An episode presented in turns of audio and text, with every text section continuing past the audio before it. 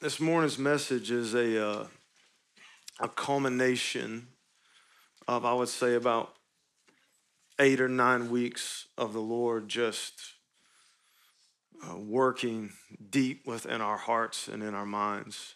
Uh, without getting into all the details of everything, there the Lord just in the only way that the Lord does, He just introduced a thought to our hearts and then confirmed it over and over and over and over again. And it kind of set me and us uh, on a journey. And the heart of that is around the idea of reverence. And um, reverence is not something that we talk about all that much. Reverence for God, reverence for His presence is not something that, that is discussed often. And that's because in our current culture, reverence is simply something that is almost non existent.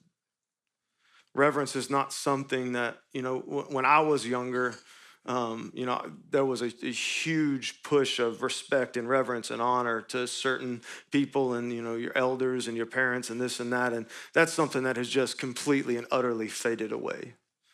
Uh, a lot of it, and I don't want to blame every horrible thing on politicians, but most of the time it is their fault. Um, but just the way we see the leaders, you know, of our country just destroy each other. And there's just no respect and honor just doesn't exist in our culture. It just doesn't. It's gone. It's completely dissipated. And and I think even significantly, even in the church, reverence is something that is just completely dissipated. And and so as, as the Lord just started to put this on our hearts, you know, unfortunately, unfortunately, if I'm just honest with you, I didn't even know where to start. Even in, even in studying, this, the, the, the Lord just started to draw us to reverence, and I just started to dig deep in the Word of God. And, you know, what is reverence? You know, what does that really mean in a practical way to my life and to our lives before God? What does it mean to have reverence for God? And what does it mean to be irreverent towards God? And am I reverent before God? Do I have a reverence for the presence of God? Does our church have a reverence for the presence of God? These were all things that that that I, I had to really just stand back and bow down before the Lord and just begin to seek Him uh, from a place where I didn't even really know how to start. And so I just started to study the Word of God and just pray that the Spirit would lead and guide me. And I realized very, very quickly that reverence is a significantly important thing, not just in Scripture, but to God. And I just wanted to, to start this off, this, this conversation off, just with a couple scriptures so that we could understand the weight of reverence and what it really is and the main, the main message this morning is going to be out of Malachi. But I just want to hit this really fast. This is Isaiah 11. This is a prophecy about Jesus and specifically about the Spirit of God that would rest upon Jesus during his ministry. This is Isaiah 11, 1 through 3. It says, Then a shoot will spring up from the stump of Jesse, and a branch from his roots will bear fruit. Now that's Jesus. It's a prophecy about Jesus the Spirit of the Lord will rest on him the Spirit of wisdom and understanding, the Spirit of counsel and strength, the Spirit of knowledge, and the fear of the Lord, which is reverence for God. And in verse three, it says, And he, Jesus, will delight in the fear of the Lord. He'll delight in the reverence of God. So I just want to I want to make sure that we understand what just happened here. Reverence just got elevated above every other thing that was mentioned. So it says that Jesus, the root of David, Jesus, when he comes, the Spirit of the Lord will rest on him a spirit of wisdom and understanding, counsel and strength, knowledge and fear of the Lord, or reverence of the Lord. And out of all those things mentioned, it says that Jesus will delight in the fear of the Lord. He will delight in the reverence of God. That just means, as much as we value wisdom and understanding, as much as we value counsel and strength, as much as we value knowledge, the thing that Jesus chose to delight in was reverence for his father. Now that that's a pretty epic statement. That's a pretty epic moment. That's something that, that we should pay deep attention to. That of all of those things that the Spirit of the living God is and brings into our lives, the thing that Jesus chose to delight in was reverence and the fear of God. Then in the New Testament, in Hebrews 5 7, when it's discussing Jesus' earthly life, it says this. It says, during the days of Jesus' earthly life, he offered up prayers and petitions with loud cries and tears to the one who could save him from death, and he was heard because of his reverence. So I want again, I want to make sure that we don't just read past that and go on about our day. What that means is, is that Jesus, while he was in the flesh, Jesus, while he was on earth, walking the earth, while the Spirit of God rested upon him, and he ministered to this world, and he presented to us the heart of the gospel, and he died for our sins, while he was on this earth, he offered up prayers and petitions with loud cries and tears to the one who could save him, that's the Father. And it says that the reason that the Father heard him was his reverence. That means that out of all of the reasons to hear Jesus cry out to God, the God wanted us to know he heard and listened to his son because of reverence that he had for him. He's his only begotten son, but God wanted you to know it was his reverence that made him heard. He performed great miracles and had significant power, but it, God wanted you to know that it was his reverence not his ability to do these great, powerful things, not the, the spirit activity in him, not, not the wisdom, not the knowledge, not anything. It was his reverence for the Father that God heard him. So, reverence is significant to Jesus, it is significant to the Father, and anything that is significant to Jesus and is significant to the Father should be significant to us. Can I get an amen? amen. And so that's reverence.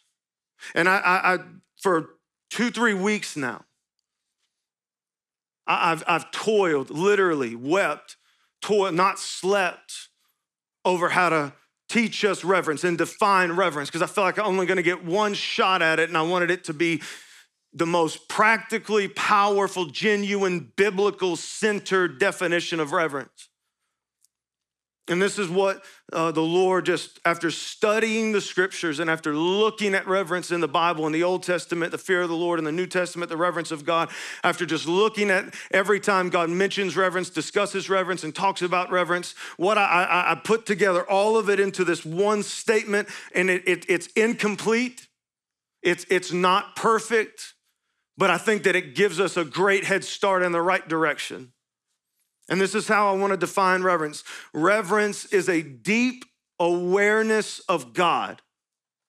It's a deep awareness of God with a deep respect for his presence that results in a loving devotion for him, his will, and his ways.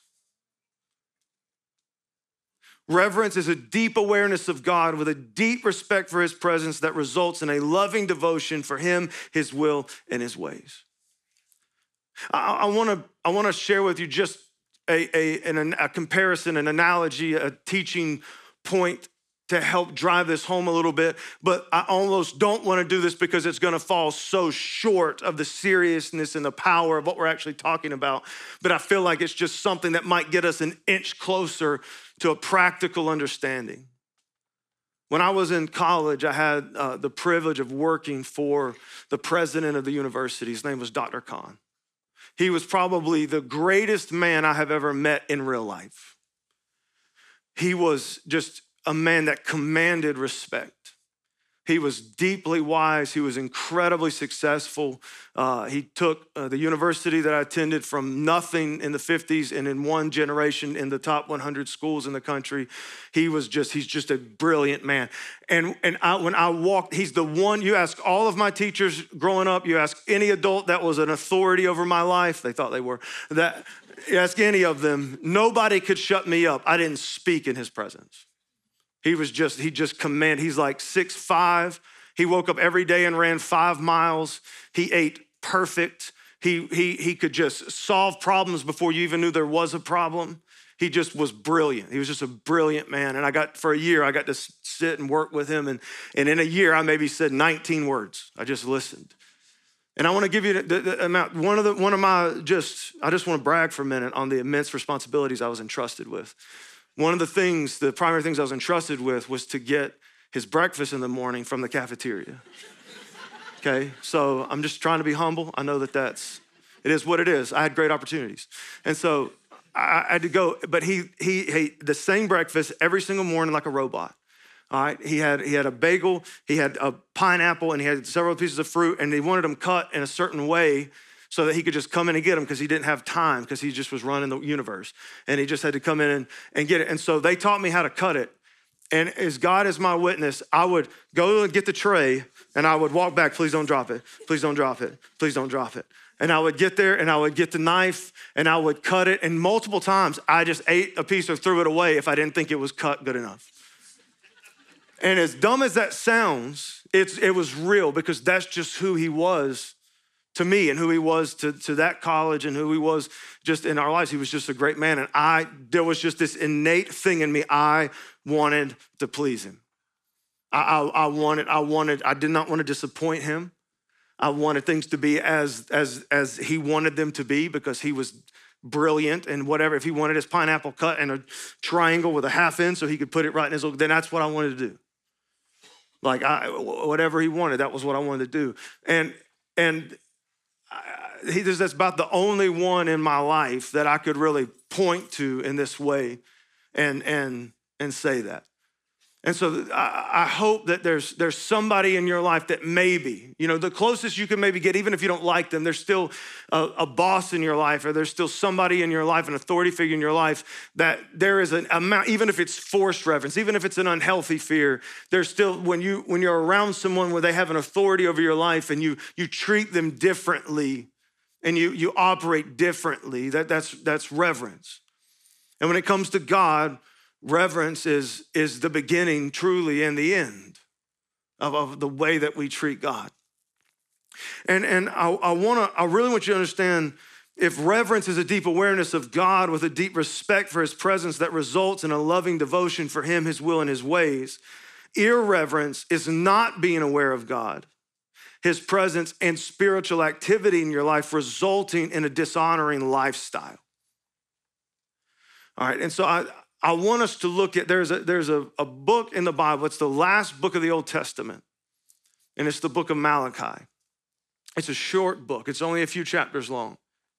And what makes Malachi, he was a prophet, and what makes Malachi and his ministry in the book of Malachi different from many other Old Testament prophetic books or, or books where, where God brought a prophet onto the scene to minister, sometimes to rebuke and to lead the people.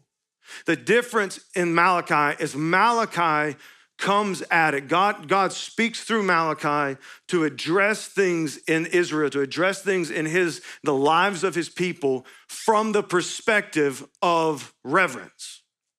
The whole book is from the perspective of reverence. Yeah, there are some sins that he deals with. There are, there's some sins that he deals with. But even the sins that he deals with, he deals with them from the perspective of reverence, not even necessarily from the perspective of the law.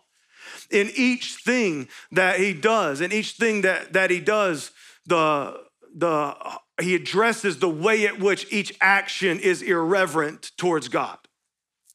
And so I, I, want you to, I want us as we kind of get into this, I want us to understand that. And I, I, before we do, I just, I want you to see the few things. There's five big things that Malachi addresses. We're not going to talk about all of these things in detail this morning, but I really want you to understand the weight of what Malachi is addressing. And I, uh, the, the very first thing that he hits is their worship. And I'm not going to spend hardly any time on this. I'm going to hit this because we're actually going to come back to this. And that's going to be the main thing that we look at this morning. But the first thing that he looks at is their worship. It says their worship was irreverent and heartless. In Malachi 1 and 2, it says that, that they, they were doing the bare minimum. They weren't honoring God in any real way. They had no respect for God. They had no reverence for God. And they, they proved that in their corporate worship. They proved that in their temple worship by bringing uh, dead and sick animals to give to God. They were doing the bare minimum. They were, whatever the minimum was, they would drop right below that line and they would do that. And so Malachi addresses this. He actually starts with this. He starts with the heart of worship, he starts with reverence in worship in reverence in the gathering, reverence in the temple. The second thing that he hits, he, he, goes, he goes with irreverence in their heart. So God actually calls them out and he says that, they, that he literally says, I can hear you and I see your heart. And he says, and you say in your heart of hearts that this is a nuisance, is the word that he uses. To worship me is a nuisance. To go through these motions, it's, an, it's a nuisance to you and it's an annoyance to you, it's a hindrance to you to follow me and to worship me and to be my people and, and to allow me to be your God. It's, an, it's a nuisance to you, it's an annoyance to you, it's a hindrance to the way that you actually want to live your life. God calls them out for this. The first one, they're similar, but the first one was irreverence in their worship. Their worship was irreverent and heartless, it was bare minimum. Then he goes straight deep into the individual level and he says, I see your heart, I see who you are and the way that you think about me and the way that you think about worship and the way that you don't value me and that to, to follow me and to, to worship me and to allow me to be the God of your life, it is actually an annoyance to you. I'm an, I've become a nuisance to you and it, it hinders the way that you really want to live your life. He says all of this is coming from irreverence towards God. The third thing uh, he says is there, he addresses a very specific sexual immorality that God had told his, his children. He said, Don't marry, marry within the Israelites. Don't go and sleep with these other women from these other religions. He said, Because a part of this, they actually addressed this multiple times throughout the Old Testament. Uh, over and over and over again, they were drawn sexually to these other women, but to, in order to have relationships with them, in order to sleep with them, it, they always made them bow down to their gods in order to be in a sexual relationship with them. And so I, I just I think I can speak for all men uh, that if you aren't close to God and you want to sleep with somebody and she says, bow down to Baal, and you're like, all I gotta do is bow down to Baal and then we can go sleep together, done. And they put their knee down and they went. This was something that was repeating over and over and over again. But the heart of what Malachi says, the heart that they had towards God was, How dare you tell me who I can sleep with and when I can sleep with them? That was their reverence towards God. God laid out the structure of sexuality. He, he laid out the structure of what was right and what was good and what was wise and what was best. And though the context has changed greatly, the irreverence towards God about sexuality is a million times worse today than it was back then. And before we start judging the world, it's just as bad in the church as it is in the world. Different message for a different day. Four, and I just want to give a warning here. I understand that, some of the things that we're going to talk about today, there's a, there's a great opportunity for you to be offended. There's a great opportunity for you to feel bad. There's a great opportunity for you to allow guilt to come in and shame to come in. And I'm going to just beg you, fight that feeling.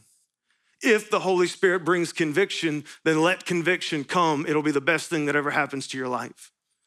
But don't let yourself, don't let the enemy twist up your heart, your soul, and your mind. Don't let yourself get triggered and go into a deep hole of guilt and shame and, and run from this. We all have mistakes. We all have sins in our past. We have all done the wrong thing more times than we've done the right thing. God still loves us. And I'll prove that to you here in just a minute.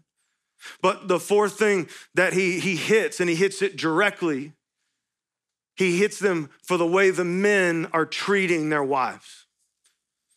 He says, I, I, I, want you to understand. God says, I'm standing as a witness to the wife of your youth, and you are mistreating her. You are not being kind to her. You are not lifting her up. You are tearing her down. You're being unfaithful to her in your heart. You're being unfaithful to her physically and sexually, and you're divorcing her. And God says, I want you to understand this is one of the most profound statements God ever made. First, He says, I hate divorce. I want you to remember that. God says, I hate divorce. He says, and the reason that I hate divorce, he says, because when two, the man and the woman become one soul and one flesh, he says, what binds them together, he says, is a portion of my own spirit. He says, so when you stand and you make a covenant, you're not just making a covenant with one man and one woman, you're making a covenant with one man, one woman, God and his spirit that binds you together. So when you rip it apart, it's God. The reason why this is so irreverent and the reason why God brings this up, he says, because who do you think you are to destroy my daughter? Or who do you think you are to destroy my son and leave my son when it's my spirit that bound you together? And I was the one that stood as a witness to the covenant and the vows that you made. That you made. That it wasn't just the preacher there that day, and it wasn't just Aunt Thelma, and it wasn't just all the people that showed up. He said, I was there that day. My spirit is what bound you together. It was me that put you together. It was me that joined you together. And what I joined together, no man can ever separate. And I want you to understand the weight of the way God actually teaches about divorce. It doesn't say no man should never separate, it says no man can separate it. That means that no matter whether you go on and marrying somebody else or not, your soul is attached to that person you stood before the God of the universe and vowed to die with. And I know that that's heavy and I know that that's hard. And I get it. But God says it, it, it is, He literally says, you cover them with violence. It's the worst thing you could do to leave the wife of your youth or to leave the husband of you. It's the worst thing you could do to mistreat them, to be unfaithful to them. It's the worst thing you could do to disrespect them and not love them. It's the worst thing that you could ever do in your life is to destroy the woman or the man that God gave you. There's a weight to that. Because I know that our culture doesn't, and I know that even our current Christian culture doesn't, but marriage is God's. And the church flips out when another group wants to take marriage. But why on earth would God be upset for them taking marriage when we don't respect marriage as it is?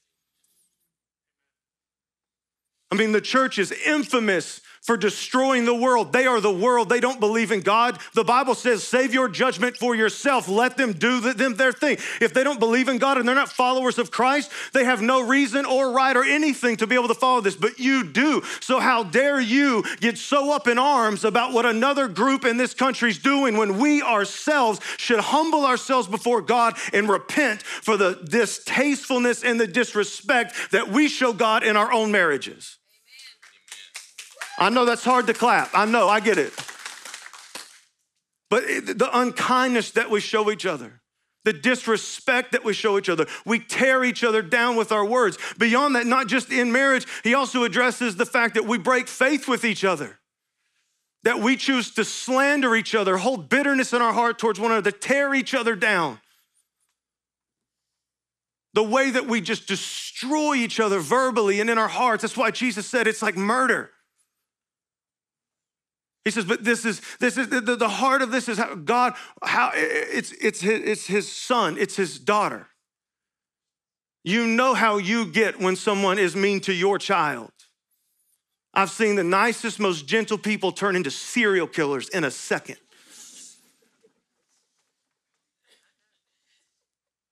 Yet we, even in the church, and Paul warns us many different ways, but one of the ways that's so, so direct, he says, if you're not careful, you're gonna devour each other until it's gone and it's over. You will destroy your friendships. You will destroy your church. You will destroy your circles. Not everybody else, you. He goes on in the fifth thing, and I'm just, just so we don't, I don't even want to get everybody get lost in this. They rob God financially. Got a lot to deal with. I don't want to touch your God and mess with money this morning, but he says outright, he says, You're robbing me. And they say, How are we robbing you? I've asked you to give of your money, your resources, so that my house is always overfilled, so that there can be worship, there can be ministry, there can be a gathering, that there can there, that the worship of God never stops, that the ministry never stops. I've asked you to give this. In fact, God says, I've told you that some of that money's mine because I gave everything to you. And before everybody flips out, I, the, sometimes the only time people study Bible is when it comes to money. They say, we're not under the law. Let me explain, let me explain the Bible to you. In the Old Testament, 10% of the money was God's. In the New Testament, 100% of the money is God's. All right? So don't go there with me, because I actually study the Bible. So I'm not, I'm not gonna go there long. Okay? I'm not gonna go there long. But this is the last thing that he grips their soul with. He says, the reason, and it's more important why they're not. You don't value the worship of God. You don't value the ministry of Christ. You don't value the expansion of the church. You don't value the advancement of the kingdom. You value boats and houses and cars and foods and steaks and pleasures of life. So you give, give, give, give, take, take, take, take to yourself and leave the church hungry. There's more, if, if, if, the, if the church in America truly gave what they were supposed to give or gave out of a generous heart, the church alone in America could end a significant portion of world hunger, could end a significant portion of homelessness, could end a significant portion of everything.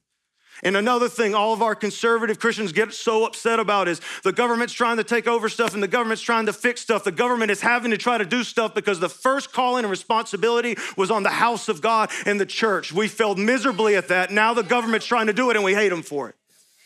I'm not a socialist. I think socialist is the worst way to run an economy. I'm not getting political. It's just called math. I know basic math and it's horrible.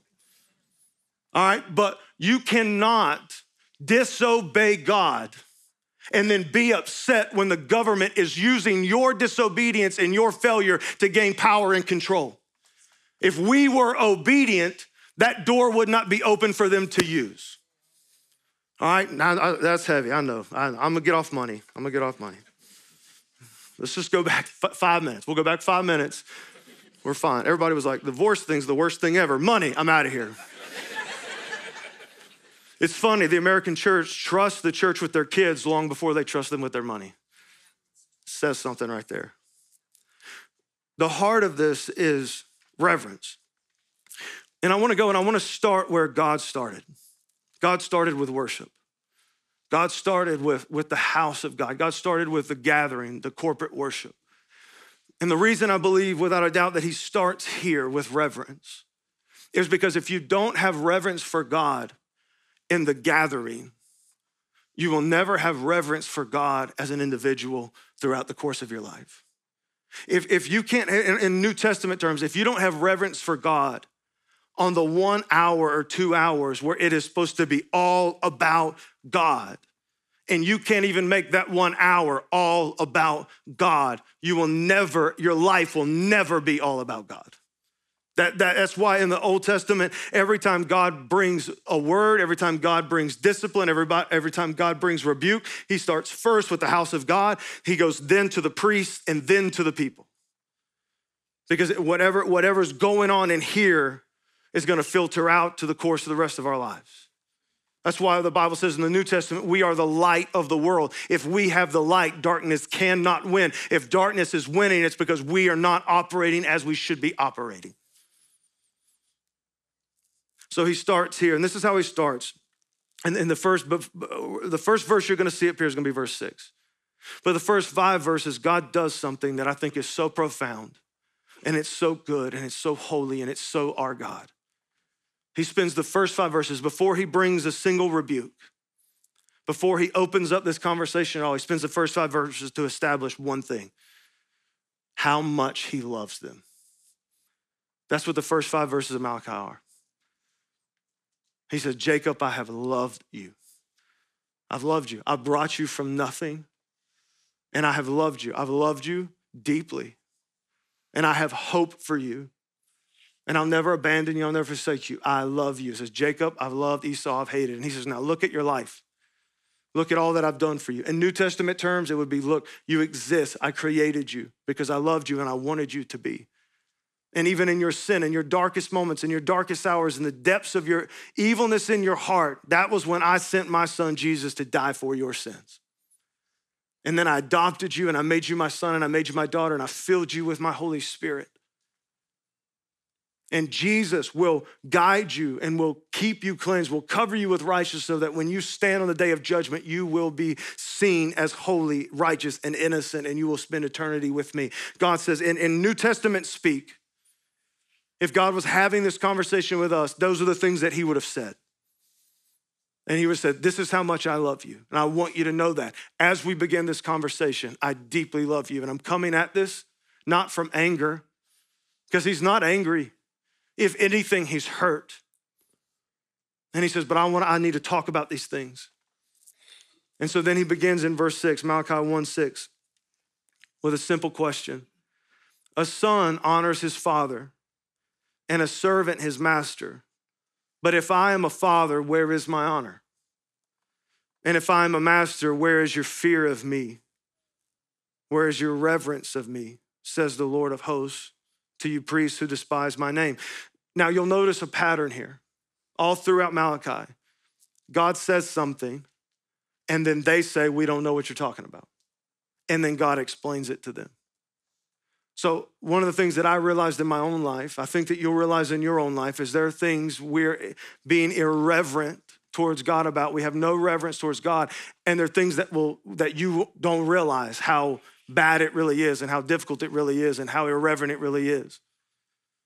So, this is the part where we need to, as a family, we need to be humble before the Lord and know that if the Lord is bringing rebuke or conviction to our lives, it's because He wants to set us free and He wants to bless us in the end.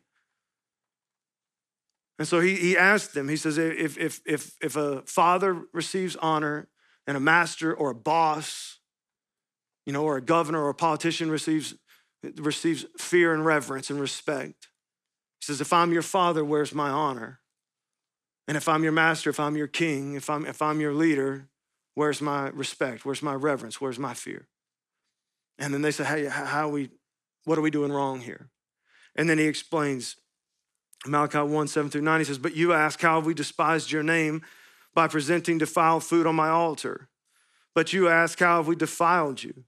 By saying that the table of the Lord is contemptible. When you offer blind animals for sacrifice, is it not wrong? And when you present the lame and sick ones, is it not wrong?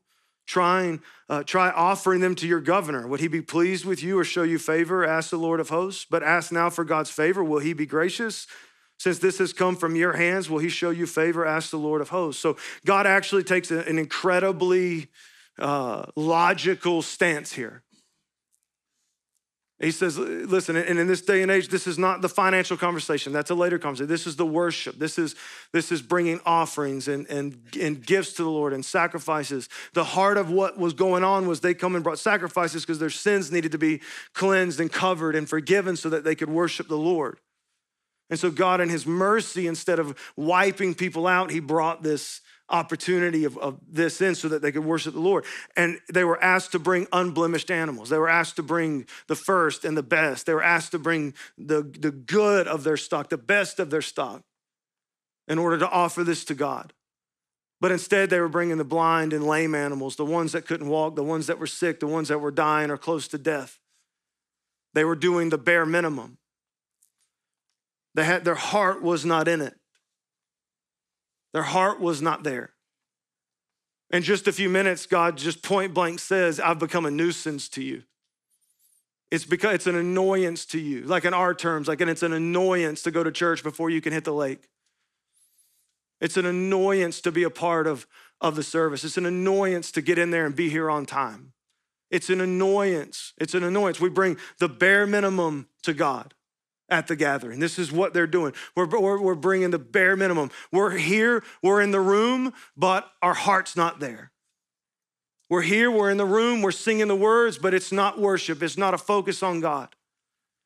We're here, we're in the room, but we're, we're aware that we're in the room, but we're not actually acting like Jesus is in the room with us. We're bringing the bare minimum.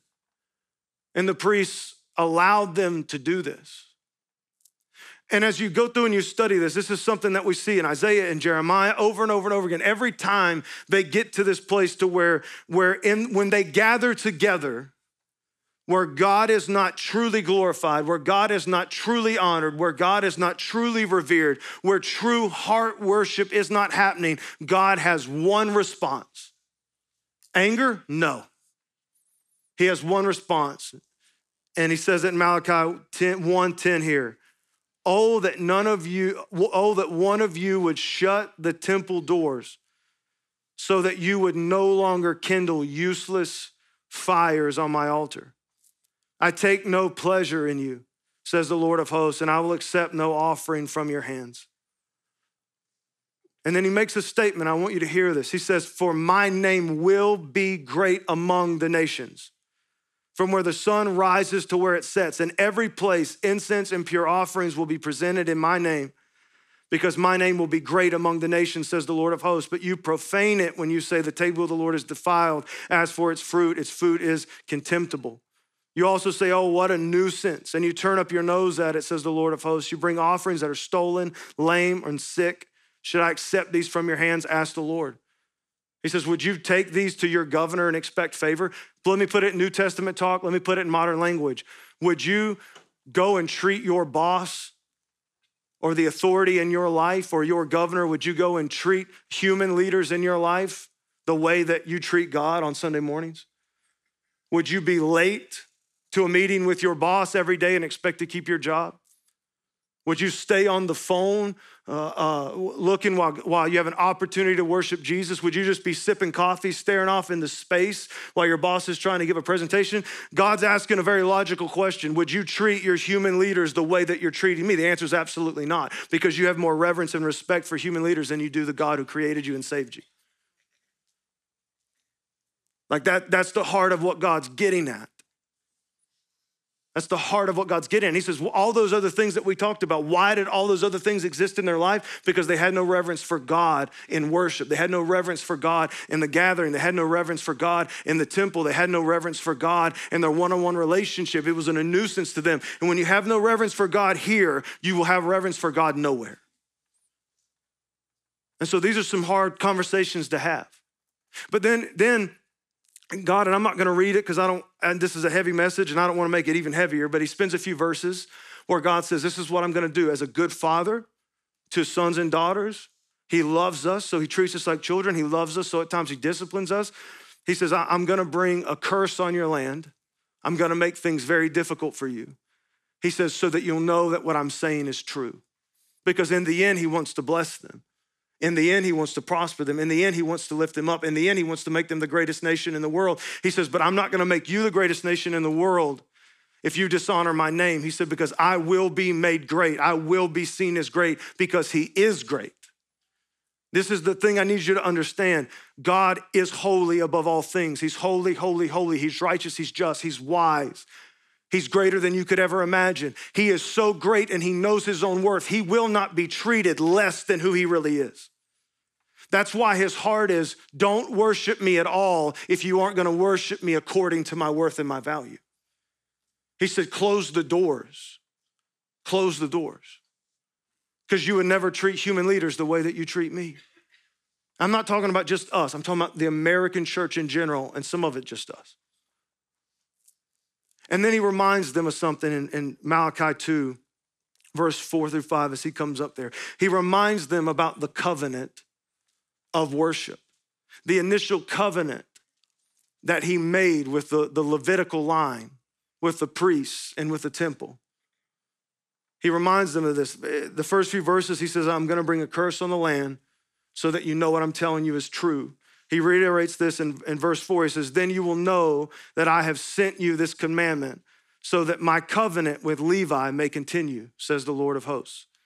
My covenant with him was one of life and peace, which I gave to him. It called for reverence, and he revered me, and he stood in awe of my name. So God said, I, I want you to understand the covenant that I made with Levi, which stands for the Levitical line, all the priests. This actual covenant that he made, he made with Phineas, the grandson of Aaron, the first high priest. He said, I want you to know what my covenant of worship is. I want you to know what my the foundation of worship is. I give you life and peace, and you give me reverence. I act like a good father to you, and you honor me like I am a good father.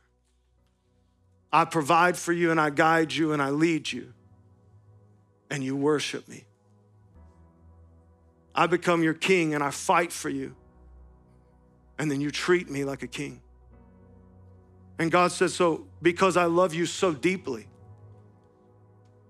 I can't let you keep having life and peace if you have no reverence for me.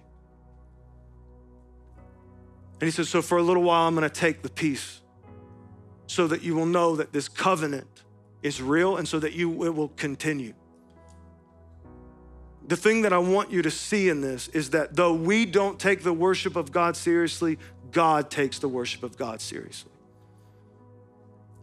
Though we don't treat him with any reverence, though we don't understand how great he truly is and we don't treat him in that way, God will be treated great, or he would rather you shut the doors and not worship at all. This is a heaviness.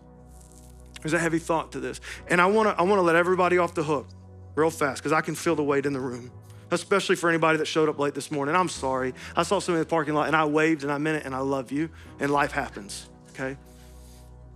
All right. But I, I, I want you to understand the weight of this.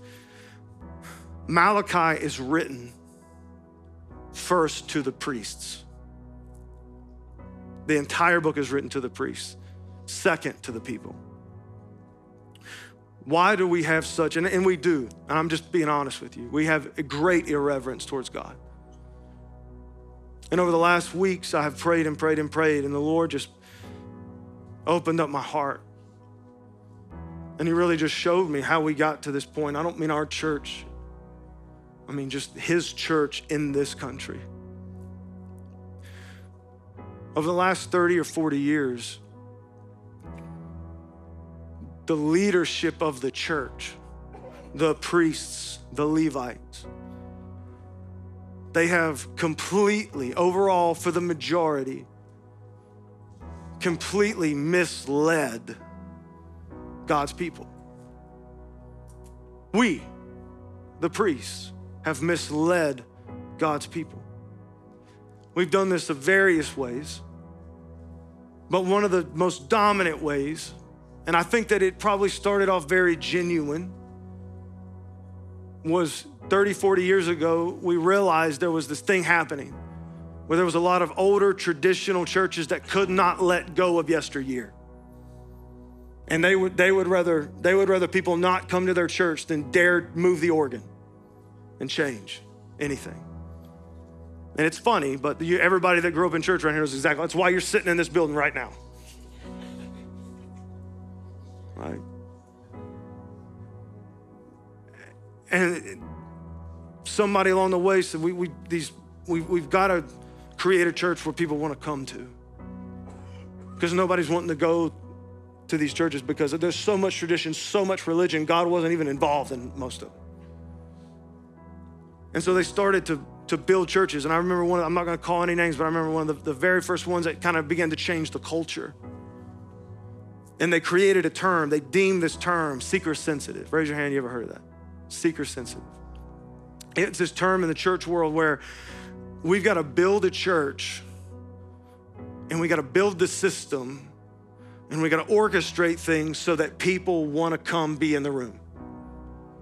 And initially, I'm, I'm, the heart was in a genuine place. We want people to worship God. We want people to come to Christ. We want people in the room. So there, there's a genuine start. But this, this began to change the culture because what you had was you had all these religious, traditional churches that would, would rather not anybody come to their church, including Jesus. Then you had over here, you had all these churches that were like doing everything they could, having rock concerts and and uh, giving away ice cream and all the, you know, just crazy stuff. I did a bunch of research in some of the first few weeks. One was a rock concert, one was ice cream. This is back in the 70s and 80s when you didn't need that much, I guess. So I, just for clarity, somebody was like, they're giving away ice cream. We're going to go there Sunday. I, it's good. I'll eat some ice cream. They started building churches for people. And what started to happen is these churches started to grow because they're giving away ice cream and know, playing Bon Jovi. That was the first song. And so all the other churches that were struggling, they wanted to do that. So they started to build their churches like that. And over the course of five years and 10 years and 20 years and 30 years, now the vast majority of growing churches, they're all built for one purpose and one purpose only to get people in the room. And the system is built for the people to be in the room and, and, and, and pastors, they would begin to stop, they stopped teaching things that would offend people and drive people away. In fact, I'll read you this. I don't want to spend long here, but uh, in Malachi, he accuses the priest. He says a, a true priest is supposed to have instruction in his mouth. Nothing false should be found on his lips. Uh, your, the goal is to use the word of God and turn people away from iniquity. And the people should seek instruction from his mouth. But he says, But you have departed from the way, and your instruction has caused many to stumble. You have violated the covenant of Levi, says the Lord of hosts. You are irreverent, basically. So I, in turn, have made you despised and humiliated before all the people because you have not kept my ways, but have shown partiality in the matters of the law. Meaning they stopped teaching certain things so that the people wouldn't get upset.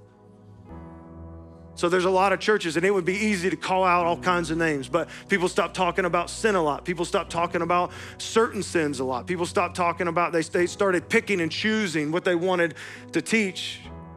And they found the things that were popular that people loved to hear about, and the, and the entire churches became about that thing faith, you know, whatever. They were, they were picking certain parts of the scripture to teach about, and then they were ignoring other parts while they were building the system for people. And so we condition the priests, the preachers, the leaders of the church. We conditioned an entire generation for you to think, and I'm sorry that we did this, for you to think that church is about you. That it's about what you want. That it's about you coming here and getting something. And if you're not coming and getting what you want, you'll go down the street. We turned Christianity into consumerism. And we did it, not you, we did it. The priests did it, the preachers did it. And we did it, just to be honest with you, the vast majority of us, we did it because instead of finding our worth in Christ, we found our worth in how many people are sitting in our churches. So we traded our souls and our callings for you to think we're great and for us to look good so that we can go to big conferences and tell people how awesome we are and how we grew our church. Like that's the reality of the American Christianity. That's the vast majority of it. And I have to tell you, I wish that I could tell you that I, I did this right, but man, I got saved when I was 16, 17. I started preaching. When I came, when they asked me to come pastor the church, I didn't know what I was doing. I knew one thing I knew that I needed to preach every word of this book. I've never faltered there, and I confidently can tell you that. But as for everything else, I'm like, what am I, what are we supposed to do? And we don't even have where to go. I didn't know you weren't supposed to have a church in a shopping center. I didn't know that everybody else would hate that. I didn't know that. When are you going to get a steeple on the building? What? And so we started early on. We started looking. How do we? How do we? What do we do? What are the things that we do? And so we started borrowing things from other churches, and they're doing this, and they're doing this, and they're doing this, and and the heart was there. But then uh, I realized, in so many ways, we've built a church that's for you, and not for God and we've conditioned you. It's, it's, it's okay. It's all right. You can be 20 minutes late every single Sunday for the rest of your life. It's just God. What does He matter? You'll never be late for your boss. But we've let it happen because it's not about God. It's about us and it's about what you want. It's about you being comfortable. It's about you getting something. Over the years, we've had hundreds and hundreds of people come to the church, and we've had a bunch of people leave for the dumbest reasons. There's no steeple. That's a real one. That's not a joke. You don't have Sunday school. Where the, the small groups aren't good enough. You know, I live 16 minutes away and, and 15 minutes is my minimum. It's too early. Service is too early. It's too late. I don't like the worship. The music's too loud. They have guitars. It's not loud enough. It's not rockish enough. You don't sing modern songs. You sing hymns. I don't like the seats. I don't like the pews. It's too dark in there. That's one. Somebody roasted us on Google. One star.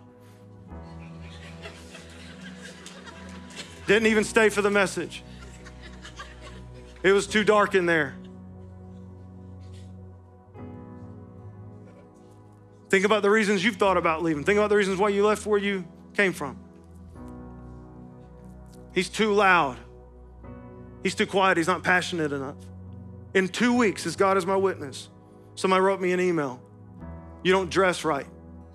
You need to dress better. You need to wear at least a collared shirt. I wore a collared shirt. The next week, as God is my witness, somebody's been coming for two years, you're changing. you're people pleasing. That's not you. I realized something a long time ago. If I was doing this to please you, I'd kill myself. And that's the truth. But for far too long, if I'm just honest with you, this is the part where I just have to repent of my own sins. For so many years a pastor in this church, is as much as I wish it wasn't the truth, my goal was for the church to grow. My primary goal wasn't for God to be worshiped. And because my primary goal was for the church to grow, there's so many things that were put in place in order for that to happen.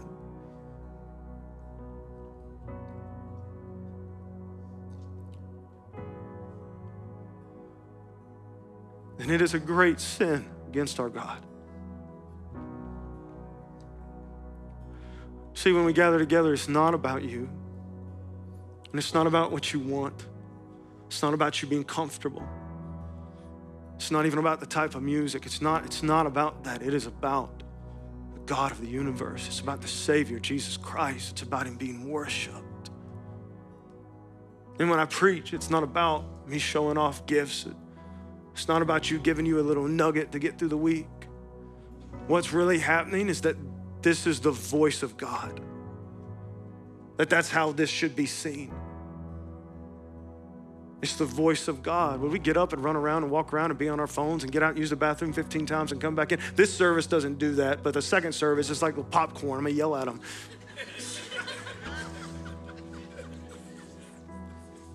My heart of what I want you to hear this morning is, is it is so much more than I've made it, and I'm so, so sorry.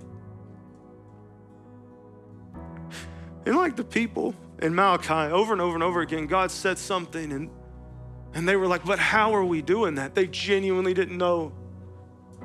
And over the last six weeks, I found myself in that place. I was trying to do it the right way. But when you're doing it for the wrong reasons, you'll never do it the right way. And so the last few days, especially, I've just, I've been in such a bad place. Weeping.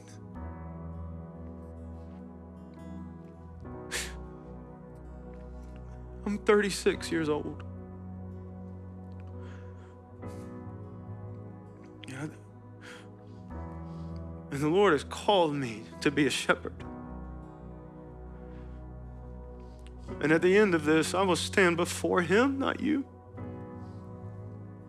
We will all stand before Him. And I need you to understand something. The vast majority of our current cultural Christianity is not Christianity at all.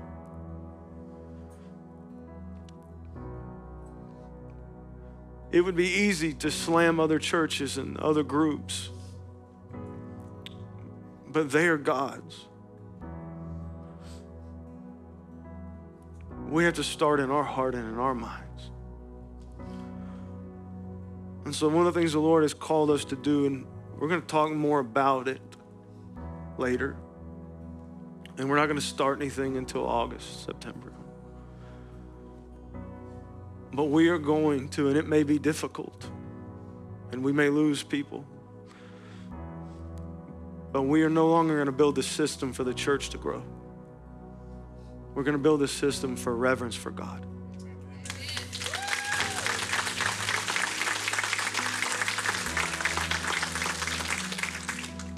Because if we don't have reverence for God, we don't have anything. And I want to end with this. Uh, this is going to be the foundational thought because it's not just a thought and it's not just a gimmick, it is real. It is more real than I think we understand. We're going to build and base things on one reality that when we gather together, whether that's on Sunday morning or Sunday afternoon or Saturdays or whatever it is, when we gather together, we're going to build things like there is a throne on this stage and Jesus is sitting in it. And that's how we're going to treat worship. That's how we're going to treat our time together. That's how we're going to structure things. And when I stand up here and preach,